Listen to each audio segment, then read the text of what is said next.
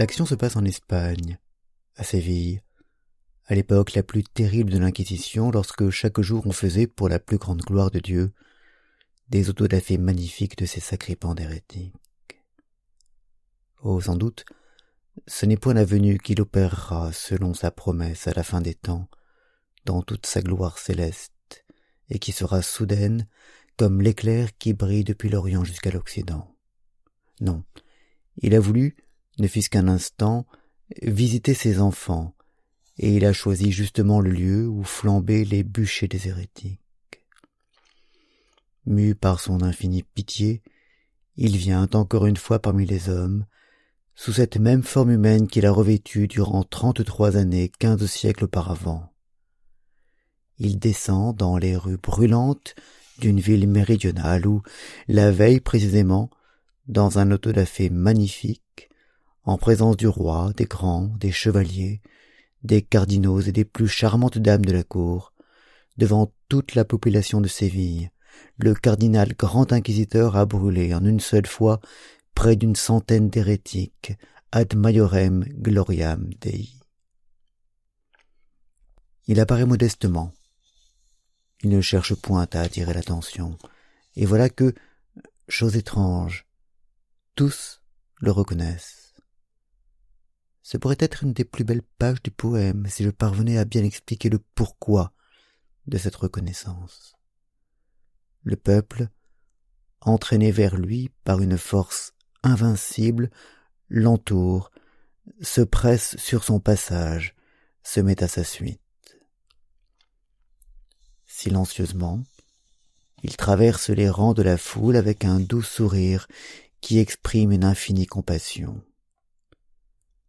Un soleil d'amour embrase son cœur, ses yeux lancent des rayons de lumière, de science et de force qui, en tombant sur les hommes, éveillent chez ceux-ci une réciprocité d'amour. Il leur tend les bras, il les bénit. De son contact, du contact même de ses vêtements, se dégage une vertu curative. Parmi les personnes présentes se trouve un vieillard, aveugle depuis son enfance. Seigneur, s'écrie-t-il, guéris-moi et je te verrai. Il tombe comme une écaille de ses yeux, et l'aveugle le voit. Le peuple pleure et baise la terre sur laquelle il marche. Les enfants jettent des fleurs devant lui. Ils chantent et lui crient Hosanna. C'est lui, c'est lui-même, répète tout le monde. Ce doit être lui, ce ne peut être que lui. Il s'arrête sur le parvis de la cathédrale de Séville, au moment même où un petit cercueil blanc est porté dans le temple, au milieu des lamentations. Dans cette pierre ouverte repose une enfant de dix-sept ans, la fille d'un des notables de la ville. Le petit cadavre est couché sur des fleurs. Il ressuscitera ton enfant, crie-t-on dans la foule, à la mère en pleurs. L'ecclésiastique venu à la rencontre du cercueil regarde d'un air étonné et fronce sourcil. Mais soudain, la mère éplorée de la défunte fait entendre sa voix. Si c'est toi, ressuscite mon enfant, s'écrie-t-elle en se prosternant à ses pieds. Le cortège s'arrête, on dépose le cercueil sur le parvis devant lui. Il le considère avec une expression de pitié, une fois encore, ses lèvres prononcent doucement Talifa Kumi, lève-toi, jeune fille. La morte se soulève dans le cercueil, s'assied, sourit. Ses yeux s'ouvrent, et elle promène autour d'elle un regard étonné. Elle tient dans les mains le bouquet de roses blanches avec lequel on l'a ensevelie. Le peuple est saisi de stupeur, on n'entend que des cris, des sanglots. Et voilà que dans ce moment même passe tout à coup sur la place, près de la cathédrale, le grand inquisiteur en personne. C'est un vieillard presque nonagénaire, à la taille haute et droite, au visage d'une maigreur ascétique. Ses yeux sont profondément enfoncés dans leurs orbites, mais l'âge n'en a pas encore éteint la flamme. Oh.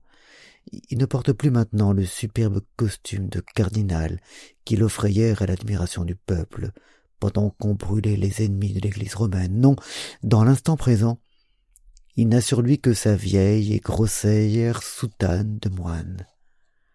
Ses sombres collaborateurs et les estafiers du Saint-Office le suivent à distance respectueuse.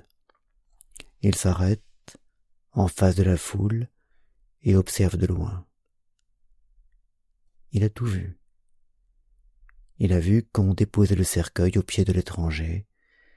Il a vu la résurrection de la jeune fille, et son visage s'est assombri. Il fronce ses épais sourcils blancs, et son regard brille d'un éclat sinistre. Il tend le doigt et ordonne aux estafiers de le saisir.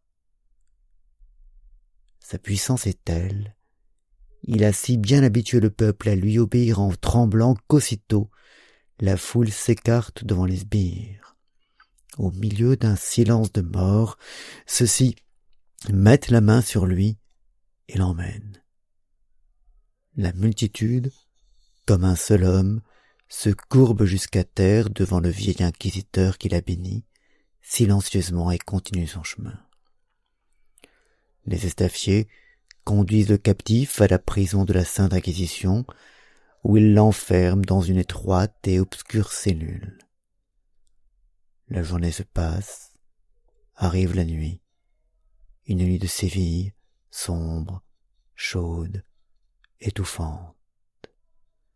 L'odeur des lauriers et des citronniers remplit l'atmosphère. Au milieu des ténèbres, la porte de fer du cachot s'ouvre tout à coup, livrant passage au grand inquisiteur lui-même. Une lampe à la main, le vieillard s'avance lentement. Il est seul, la porte se referme aussitôt sur lui. Il s'arrête à l'entrée longtemps, pendant une ou deux minutes, il contemple le visage du prisonnier. À la fin, il s'approche doucement, pose la lampe sur la table et lui parle. C'est toi. Toi Mais sans attendre la réponse, il se hâte de poursuivre. Ne réponds pas. Tais-toi. D'ailleurs, que pourrais-tu dire? Je sais trop bien ce que tu dirais. Mais tu n'as pas le droit d'ajouter quoi que ce soit à ce qui a déjà été dit par toi auparavant. Pourquoi donc es-tu venu nous déranger? Car tu es venu nous déranger, et tu ne l'ignores pas. Mais sais-tu ce qui arrivera demain? Je ne sais qui tu es, et ne veux pas savoir si tu es lui ou seulement son image, mais quoi qu'il en soit, Demain je te condamnerai et te ferai périr dans les flammes, comme le plus pervers des hérétiques. Et ce même peuple, qui aujourd'hui a baisé tes pieds, demain, sur un signe de moi, s'empressera d'apporter des fagots à ton bûcher. Sais-tu cela? Oui, tu le sais peut-être, ajoute-t-il d'un air pensif en tenant toujours ses yeux attachés sur le visage de son prisonnier. As-tu le droit de nous annoncer un seul des secrets du monde d'où tu es venu? lui demande mon vieillard, et il fait lui-même la réponse. Non, tu n'en as pas le droit, puisqu'agir ainsi, ce serait ajouter à ce qui a déjà été dit auparavant, et ôter aux hommes cette liberté dont tu soutenais si ardemment la cause quand tu étais sur la terre. Tout ce que tu révélerais de nouveau porterait atteinte à la liberté de la foi chez les hommes, car cette révélation leur apparaîtrait comme un miracle, et autrefois, il y a quinze siècles, rien ne t'était plus cher que la liberté de leur foi. N'est-ce pas toi qui alors disais si souvent Je veux vous rendre libre mais voilà que maintenant tu as vu ces hommes libres, ajoute brusquement le vieillard avec un sourire méditatif. Oui. Cette affaire nous a coûté cher, continue-t-il en le regardant sévèrement. Mais enfin nous l'avons achevée, en ton nom. Pendant quinze siècles, cette liberté nous a donné bien du mal, mais à présent c'est fini, bien fini. Tu ne le crois pas? Tu jettes sur moi un doux regard et tu ne me fais même pas l'honneur de t'indigner? Mais, mais, sache que jamais ces gens ne se sont crus plus complètement libres qu'aujourd'hui, et pourtant eux-mêmes nous ont apporté leur liberté et l'ont déposée humblement à nos pieds. Mais c'est nous qui avons fait cela. Était-ce cela? Était-ce une pareille liberté que tu voulais? On t'avait prévenu, lui dit-il. Ce ne sont pas les avertissements et les conseils qui t'ont manqué, mais tu ne les as pas écoutés. Tu as repoussé le seul moyen par lequel on put rendre les hommes heureux. Mais par bonheur, en t'en allant, tu nous as légué la besogne. Tu as promis, tu as donné ta parole, tu nous as conféré le droit de lier et de délier, et sans doute tu ne peux plus maintenant penser à nous retirer ce droit. Pourquoi donc es-tu venu nous déranger? L'esprit terrible et intelligent, l'esprit de la négation et du néant, continue le vieillard, le grand esprit, t'a parlé dans le désert, et les livres nous racontent qu'il t'a tenté. Est-ce vrai? Et pouvait-on dire quelque chose de plus vrai? Que ce qu'il t'a annoncé dans les trois questions ou, pour employer le langage de l'écriture, dans les trois tentations que tu as repoussées Si jamais il s'est accompli sur la terre un miracle authentique, foudroyant, c'est ce jour-là, le jour des trois tentations. Le fait seul que ces trois questions ont été posées et par lui-même un miracle. Admettons, par simple hypothèse, que ces trois questions du terrible esprit aient complètement disparu des livres, et qu'il faille les inventer, les imaginer de nouveau pour les y replacer. Supposons que dans ce but on réunisse tous les sages de la terre, hommes d'État, princes de l'Église, savants, philosophes, poètes, et qu'on leur dise Imaginez, composez trois questions qui, non seulement correspondent à la grandeur de l'événement, mais de plus expriment en trois mots, en trois phrases humaines, toute l'histoire future du monde et de l'humanité. Penses-tu que ce congrès de toutes les intelligences de la terre pourrait inventer quoi que ce soit d'aussi fort et d'aussi profond que les trois questions qui t'ont été posées alors dans le désert par le puissant et intelligent esprit? Rien que d'après ces trois merveilleuses questions, on peut déjà comprendre que ce n'est pas à un esprit humain, contingent, que tu as eu affaire, mais à l'esprit éternel, absolu. Car dans ces trois questions est pour ainsi dire condensée et prédite toute l'histoire ultérieure de l'humanité. Ce sont comme les trois formes dans lesquelles se concrètent toutes les insolubles contradictions historiques de la nature humaine sur toute la terre. Alors cela ne pouvait pas être encore aussi évident, parce que l'avenir était inconnu, mais maintenant que quinze siècles se sont écoulés, nous voyons que tout a été si bien deviné et prévu dans ces trois questions qu'on ne peut rien y ajouter, rien en retrancher. Décide donc toi-même qui avait raison. Toi ou celui qui t'a interrogé alors? Rappelle-toi la première question. En voici le sens, sinon le texte. Tu veux aller dans le monde et y aller les mains vides, promettant une liberté que, dans leur bêtise et leur perversité innée, ils ne peuvent même pas comprendre, dont ils ont une peur affreuse, car pour l'homme et pour la société humaine, il n'y a jamais rien eu de plus insupportable que la liberté. Mais vois-tu ces pierres dans ce désert aride et nu? Change-les en pain, et l'humanité courra derrière toi comme un troupeau, reconnaissante et soumise, quoique tremblant toujours que tu ne retires ta main et que tes pains ne lui soient ôtés. Mais tu n'as pas voulu priver l'homme de sa liberté, et tu as repoussé cette proposition, car que deviendrait la liberté, as-tu pensé, si l'obéissance était achetée par des pains?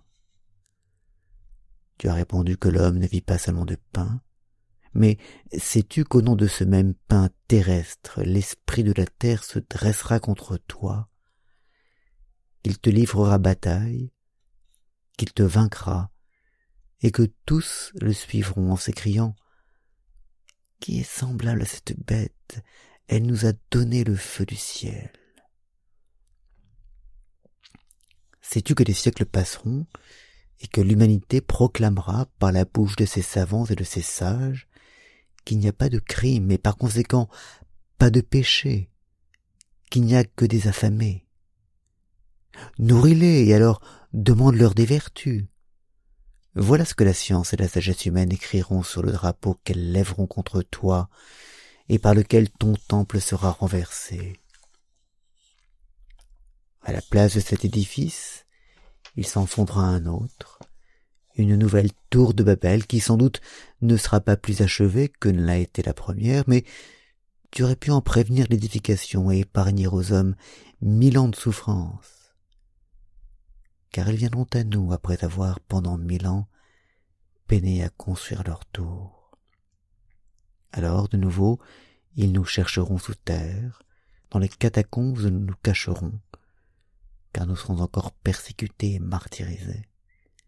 Ils nous trouveront et crieront vers nous Nourrissez-nous, car ceux qui nous avaient promis le feu du ciel ne nous l'ont pas donné.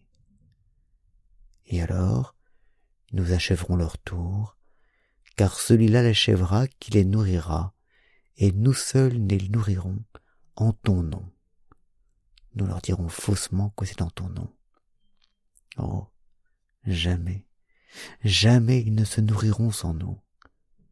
Aucune science ne leur donnera du pain aussi longtemps qu'ils resteront libres, mais en fin de compte, ils déposeront leur liberté à nos pieds et nous diront Asservissez-nous, pourvu que vous nous donniez à manger.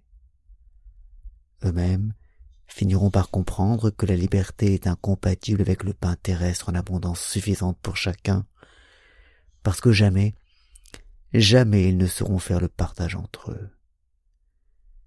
Ils se convaincront aussi qu'ils ne pourront jamais être libres, attendu qu'ils sont faibles, vicieux, nuls et mutins.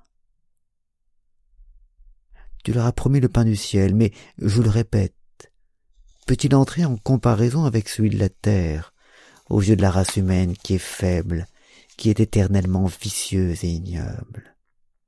Et si, au nom du pain céleste, tu attires à toi des prosélytes par milliers et par dizaines de milliers. Que deviendront ces millions, ces dizaines de millions qui ne seront pas capables de mépriser le pain de la terre pour celui du ciel? Ou bien aimes-tu que les grands et les forts, qui se comptent par dizaines de mille, et les autres, nombreux comme les sables de la mer, ces êtres faibles mais qui t'aiment, les regardes-tu seulement comme des matériaux pour les grands et les forts Non. À nous, les faibles aussi sont chers. Ils sont vicieux et insubordonnés, mais à la fin, ils ne laisseront pas de devenir obéissants. Ils nous admireront et nous regarderont comme des dieux parce que, en nous mettant à leur tête, nous aurons consenti à supporter le poids de la liberté et à régner sur eux. Tant, à la fin, ils auront peur d'être libres. Mais nous dirons que nous sommes tes disciples et que nous régnons en ton nom. Nous les tromperons encore, car nous ne te laisserons pas approcher de nous. Dans cette imposture consistera notre souffrance à nous autres, attendu que nous devrons mentir, voilà ce que signifiait la première question dans le désert, et voilà ce que tu as repoussé au nom de la liberté que tu mettais au-dessus de tout. Et pourtant, dans cette question était renfermé le grand secret de ce monde. En acceptant les pains, tu aurais répondu à l'éternelle et unanime préoccupation d'une humanité devant qui s'incliner. Il n'y a pas de souci plus constant et plus douloureux pour l'homme laissé libre que de chercher au plus tôt un objet de vénération. Mais l'homme veut s'incliner devant ce qui est incontestable, devant ce qui réunit tous les humains dans un commun respect, car l'effort de ces lamentables créatures consiste à chercher non l'objet d'un culte particulier à moi ou à un autre, mais un être en qui tous croient, devant qui tous s'inclinent également. Ce besoin de l'universalité dans l'adoration est le principal tourment de l'homme individuel, aussi bien que de l'humanité tout entière depuis le commencement des siècles. Et c'est pour réaliser cette adoration universelle qu'ils se sont exterminés par le glaive. Ils ont créé des dieux, et ils se sont dit les uns aux autres, Abandonnez-vous Dieu et venez adorer les nôtres, sinon mort à vous et à vos dieux. Et il en sera ainsi jusqu'à la fin du monde, et lorsque les dieux auront disparu de la terre, ce sera la même chose. L'humanité se prosternera devant des idoles. Tu savais? Tu ne pouvais ignorer ce secret fondamental de la nature humaine. Mais tu as repoussé le drapeau qu'on te mettait dans la main et qui seul t'aurait assuré sans conteste l'hommage de tous les hommes, le drapeau du pain terrestre. Tu l'as repoussé au nom de la liberté et du pain céleste. Regarde ce que tu as fait ensuite et encore toujours au nom de la liberté. Il n'y a pas, te dis-je, de souci plus douloureux pour l'homme que de trouver à qui déléguer au plus tôt ce don de la liberté avec lequel vient au monde cette malheureuse créature. Mais celui-là seulement s'empare de la liberté des hommes qui tranquillise leur conscience. Le pain te fournissait un drapeau incontestable. Devant celui qui lui donnera le pain, l'homme s'inclinera, parce qu'il n'y a rien de plus indiscutable que le pain. Mais si en même temps quelqu'un en dehors de toi s'empare de la conscience humaine, oh, alors l'homme abandonnera même ton pain pour suivre celui qui séduira sa conscience. En cela tu avais raison, car le secret de l'existence humaine ne consiste pas seulement à vivre, mais à avoir un motif de vivre. Si l'homme ne se représente pas fortement pourquoi il doit vivre, il ne consentira pas à vivre et se détruira plutôt que de rester sur la terre, lors même qu'il aurait autour de lui la plus grande quantité de pain. Tu as compris cela? Mais quelle partie as-tu tiré de cette vérité? Au lieu de confisquer la liberté des hommes, tu l'as rendue plus large encore. Ou bien as-tu oublié que l'homme préfère la tranquillité, la mort même, au libre choix dans la connaissance du bien et du mal? Rien ne séduit plus l'homme que la liberté de sa conscience. Rien aussi ne le tourmente davantage. Et voilà qu'au lieu de principes fermes, destinés à calmer la conscience humaine une fois pour toutes. Tu as pris tout ce qu'il y a d'extraordinaire, de conjectural, d'indéterminé, tout ce qui dépasse les forces des hommes, et ce faisant, tu as agi comme si tu ne les aimais pas, toi qui es venu donner ta vie pour eux. Au lieu de confisquer la liberté humaine, tu l'as élargie, et tu as introduit pour toujours de nouveaux éléments de souffrance dans le domaine moral de l'homme.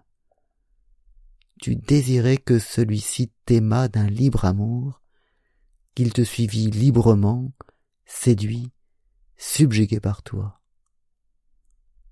Au lieu de la dure loi ancienne, il devait, d'un cœur libre, décider désormais lui-même ce qui est bon et ce qui est mauvais, n'ayant devant lui pour se guider que ton image, Mais comment n'as-tu pas pensé qu'il finirait par repousser et par contester même ton image et ta vérité, s'il était chargé d'un fardeau aussi terrible que la liberté du choix?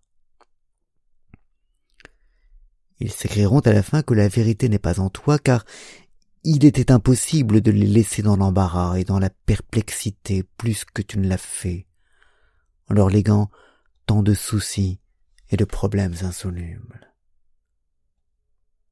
Ainsi, tu as toi-même préparé la ruine de ton empire et tu ne dois en accuser personne. Et pourtant, était-ce cela qu'on t'avait proposé? Il y a sur la terre trois forces qui seules peuvent soumettre à jamais la conscience de ces faibles insurgés. Et cela pour leur bien. Ce sont le miracle, le mystère et l'autorité. Tu les as écartés toutes trois. Le terrible et malin esprit t'a placé sur le fait du temple et t'a dit Veux-tu savoir si tu es le Fils de Dieu? Jette-toi en bas, car il est dit de lui que les anges le prendront avant qu'il ne touche la terre, et qu'il ne lui arrivera aucun mal. Tu sauras alors si tu es le Fils de Dieu, et tu prouveras quelle est ta foi dans ton Père. Après avoir entendu ces paroles, tu as repoussé la proposition, et tu ne t'es pas jeté en bas du temple. Oh, sans doute, tu as agi en cette circonstance avec la sublime fierté d'un Dieu. Mais les hommes, cette race d'impuissants révoltés, sont-ce des dieux? Tu as compris alors qu'au moindre pas, au premier mouvement fait pour te jeter en bas du temple, tu tenterais Dieu aussitôt, tu perdrais ta foi en lui, et tu te briserais sur le sol que tu étais venu sauver, ce qui remplirait de joie l'esprit tentateur. Mais, je le répète, y a-t-il beaucoup d'êtres comme toi? Et as-tu pu admettre un seul instant que les hommes seraient capables de résister à une pareille tentation. La nature humaine a-t-elle été créée telle qu'elle puisse repousser le miracle et se contenter de la libre décision du cœur dans ces terribles moments de la vie où les questions les plus fondamentales et les plus poignantes se posent devant l'âme? Oh. Tu savais que ton héroïque détermination serait conservée dans les livres, qu'elle parviendrait au plus lointain des âges et aux dernières limites de la terre, et tu espérais qu'en t'imitant, l'homme aussi resterait avec Dieu, sans avoir besoin du miracle. Mais tu ignorais que, sitôt que l'homme repousse le miracle, il repousse du même coup Dieu, car il cherche moins Dieu que le miracle. Et comme l'homme n'est pas de force à se passer du miracle, il en produit une foule de nouveaux qui sont son œuvre. Il s'incline devant les prodiges des magiciens, devant les enchantements des sorcières, fut-il cent fois révolté, hérétique et athée. Tu n'es pas descendu de la croix quand on te criait par dérision Descends de la croix et nous croirons que c'est toi. Tu n'es pas descendu, toujours parce que tu ne voulais pas asservir l'homme par le miracle, parce qu'il te fallait une foi libre et non arrachée au moyen du merveilleux. Tu désirais un amour libre et non les transports serviles d'un esclave devant la puissance qui l'a terrifié une fois pour toutes. Mais ici encore, tu t'es fait une trop haute idée des hommes, car ce sont des esclaves, quoiqu'ils aient été créés rebelles. Regarde et juge. Voilà que quinze siècles se sont écoulés, jette les yeux sur eux. Qui as-tu élevé jusqu'à toi? Je le jure, l'homme a été créé plus faible et plus bas que tu ne le pensais peut-il accomplir ce que tu as accompli? Ayant pour lui tant d'estime, tu as agi comme si tu avais cessé de compatir à ses misères, car tu as trop exigé de lui. Toi pourtant qu'il a aimé plus que toi-même. L'estimant moins, tu aurais moins exigé de lui, et tu lui aurais ainsi donné une plus grande marque d'amour, car son fardeau eût été plus léger. Il est faible et lâche. Qu'importe que maintenant il s'insurge partout contre notre autorité et s'enorgueillisse de sa révolte. C'est l'orgueil d'un enfant et d'un écolier. Ce sont de petits enfants qui se soulèvent contre leurs pions et le mettent à la porte de la classe. Mais la mutinerie de ces gamins aura un terme. Elle leur coûtera cher. Ils renverseront les temples et ensanglanteront le sol, mais ces enfants imbéciles finiront par comprendre que, tout en étant des révoltés, ils sont des révoltés impuissants, incapables de supporter leur propre révolte. Versant de sottes larmes, ils sentiront enfin que celui qui les a créés rebelles a voulu sans doute se moquer d'eux. Ils diront cela dans leur désespoir, et cette parole sera un blasphème qui les rendra encore plus malheureux, car la nature humaine ne supporte pas le blasphème, et au bout du compte, elle-même le châtie toujours. Ainsi, l'inquiétude, la perplexité, le malheur, voilà le partage actuel des hommes après que tu as tant souffert pour leur liberté.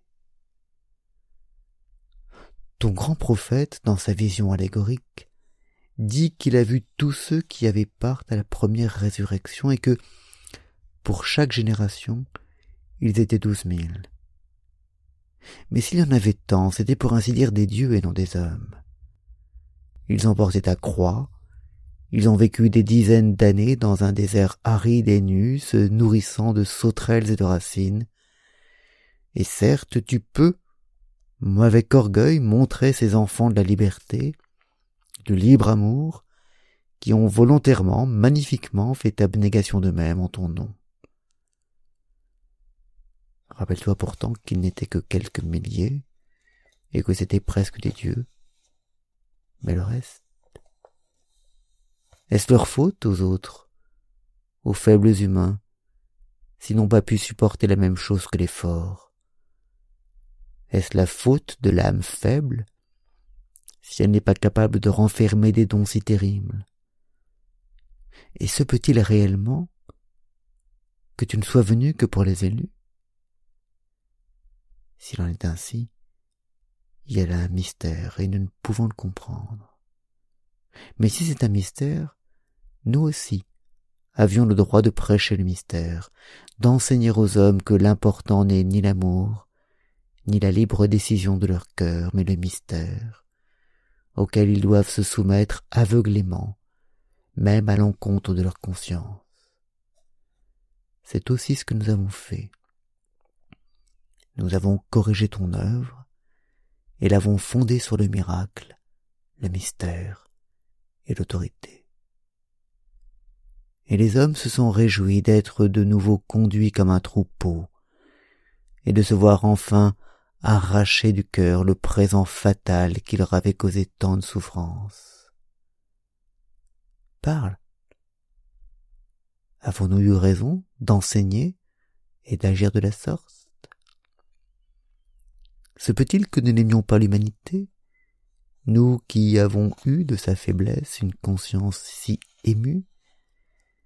Nous qui avons affectueusement allégé son fardeau, nous qui, par égard pour sa fragile nature, l'avons même autorisée à pécher, pourvu qu'elle nous en demandât la permission. Et pourquoi gardes-tu le silence? Pourquoi te bornes-tu à fixer sur moi le regard pénétrant de tes doux yeux?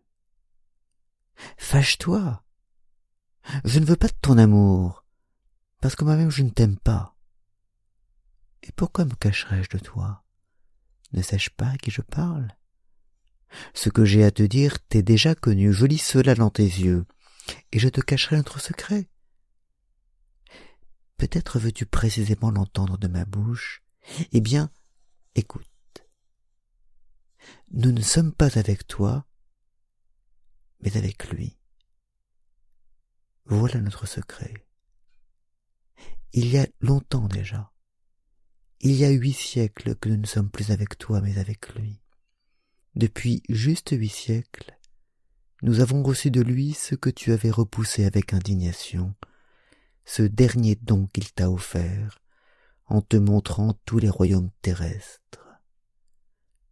Nous avons reçu de lui Rome et le glaive de César, et nous nous sommes déclarés les seuls maîtres de la terre, quoique jusqu'à présent nous n'ayons pas encore pu achever entièrement notre œuvre.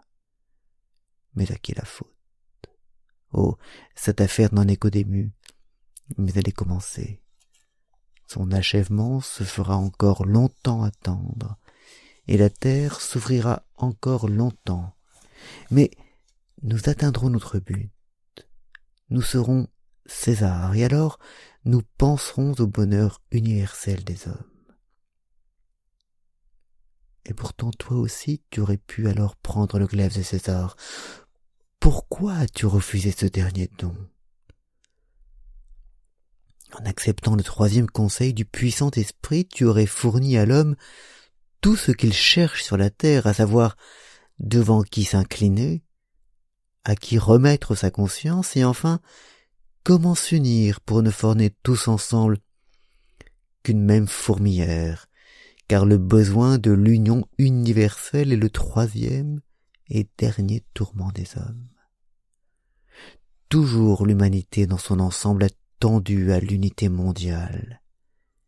Il y a eu plusieurs grands peuples dont l'histoire a été glorieuse, mais ces peuples ont été d'autant plus malheureux qu'ils se sont élevés plus haut, car ils sentaient plus fortement que les autres le besoin de l'union universelle des hommes les grands conquérants, les Timour et les Gengis Khan, ont parcouru la terre comme un ouragan dévastateur, mais eux aussi, sans en avoir conscience, exprimaient cette même tendance du genre humain vers l'unité. En prenant le monde et la pourpre de César, tu aurais fondé l'empire universel et donné la paix à toute l'humanité. Car à qui appartient-il de régner sur les hommes? Sinon à ceux qui sont maîtres de leur conscience et dans les mains de qui se trouve leur pain. Nous avons aussi pris le glaive de César. Ce faisant, sans doute, nous t'avons repoussé et nous sommes allés à lui. Oh. Il se passera encore des siècles de libertinage intellectuel, de science et d'anthropophagie, car après avoir commencé par élever leur tour de Babel sans nous, ils finiront par l'anthropophagie. Mais alors aussi, la bête s'approchera de nous en rampant, léchera nos pieds et les arrosera de larmes sanglantes. Et nous nous assiérons sur la bête, et nous élèverons en l'air une coupe, et sur cette coupe sera écrit mystère mais aussi alors, alors seulement, commencera pour les hommes le règne de la paix et du bonheur. Tu t'enorgueillis de tes élus, mais tu n'as qu'une élite, tandis que nous donnerons le repos à tous. Et que dis-je?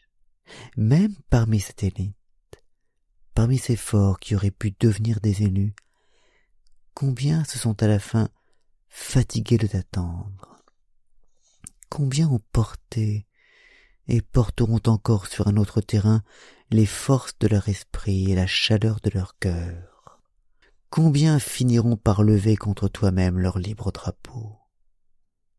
Mais c'est toi-même qui as arboré ce drapeau. Avec nous, tous seront heureux. Ils cesseront de se révolter, de s'exterminer les uns les autres, comme ils le font partout avec ta liberté. Oh, nous leur persuaderons qu'ils ne seront libres que du jour où ils auront déposé leur liberté entre nos mains. Eh bien, en parlant ainsi, mentirons-nous ou dirons-nous la vérité?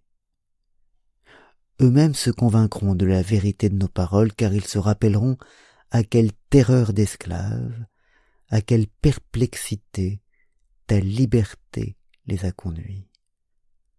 L'indépendance, la libre pensée et la science les égareront de telles ténèbres, les placeront devant de tels prodiges, devant des énigmes si insolubles que, parmi eux, plusieurs, les indociles et les farouches, mettront eux-mêmes fin à leur jour, d'autres, indociles mais faibles, s'égorgeront mutuellement, et le reste, le troupeau des lâches et des malheureux, se traînera à nos pieds en criant Oui, vous aviez raison, vous seul possédiez son secret, et nous revenons à vous, sauvez-nous de nous-mêmes. Sans doute, lorsqu'ils recevront de nous des pains, ils verront clairement que ces pains, obtenus par leur effort, nous les leur prenons pour les leur partager sans aucun miracle. Ils verront que nous n'avons pas changé des pierres en pain, mais ce qui, en vérité leur fera plus de plaisir que le pain même, ce sera de le recevoir de nous. Car ils se souviendront fort bien qu'autrefois, sans nous, le pain qu'ils s'étaient procuré se changeait dans leurs mains en pierre, et ils remarqueront que depuis leur retour à nous, ces pierres dans leurs mains redeviennent des pains. Ils apprécieront une fois pour toutes l'importance de la soumission et tant que les hommes n'auront pas compris cela, ils seront malheureux. Qui, dis-moi, a le plus contribué à cette inintelligence? Qui a divisé le troupeau et l'a dispersé dans des chemins inconnus? Mais le troupeau se reformera, il rentrera dans l'obéissance et ce sera pour toujours. Alors, nous donnerons aux hommes un bonheur tranquille et humble, le bonheur qui convient à de faibles créatures. Oh, nous leur persuaderons aussi de ne pas s'enorgueillir, car tu les as élevés, par là tu leur as enseigné l'orgueil. Nous leur prouverons qu'ils sont faibles, qu'ils ne sont que de chétifs enfants, mais que le bonheur des enfants est plus doux que tout autre. Ils deviendront timides, ils tiendront leurs yeux fixés sur nous et, dans la frayeur, se serreront contre nous, comme des poussins s'abritent sous l'aile de leur mère. Ils éprouveront devant nous de l'étonnement, de la terreur, et penseront, non sans fierté, que nous sommes bien forts et bien intelligents pour avoir pu dompter tant de millions de rebelles invétérés. L'appréhension de notre colère les fera trembler, leurs esprits seront craintifs, leurs yeux pleureront aisément, comme ceux des enfants et des femmes, mais avec quelle facilité sur un signe de nous ils passeront à la gaieté, au rire, à la joie sereine et enfantine. Oui, nous les forcerons à travailler, mais dans leurs heures de loisir, nous leur organiserons une vie comme un jeu d'enfant, avec des chansons, des danses, des cœurs innocents. Nous leur permettrons même le péché. Ils sont faibles et débiles. Et nous aimerons comme des enfants parce que nous leur permettons de pécher. Nous leur dirons que tout péché, commis avec notre permission, sera racheté, et nous leur permettrons de pécher parce que nous les aimons. Quant au châtiment de ce péché, eh bien, nous le prendrons sur nous, et ils nous adoreront comme des bienfaiteurs parce que nous aurons pris devant Dieu la responsabilité de leur faute, et ils n'auront rien de caché pour nous. Suivant qu'ils seront plus ou moins obéissants, nous leur permettrons ou leur défendrons de vivre avec leurs femmes et leurs maîtresses, d'avoir des enfants ou de ne pas en avoir, et ils se feront une joie de nous obéir. Les plus pénibles secrets de leur conscience, tout, tout, ils viendront nous l'apporter, et nous déciderons tout, et ils accepteront notre décision avec allégresse, parce qu'elle les délivrera des cruels soucis qu'engendre aujourd'hui pour eux la nécessité de se décider librement et par soi-même.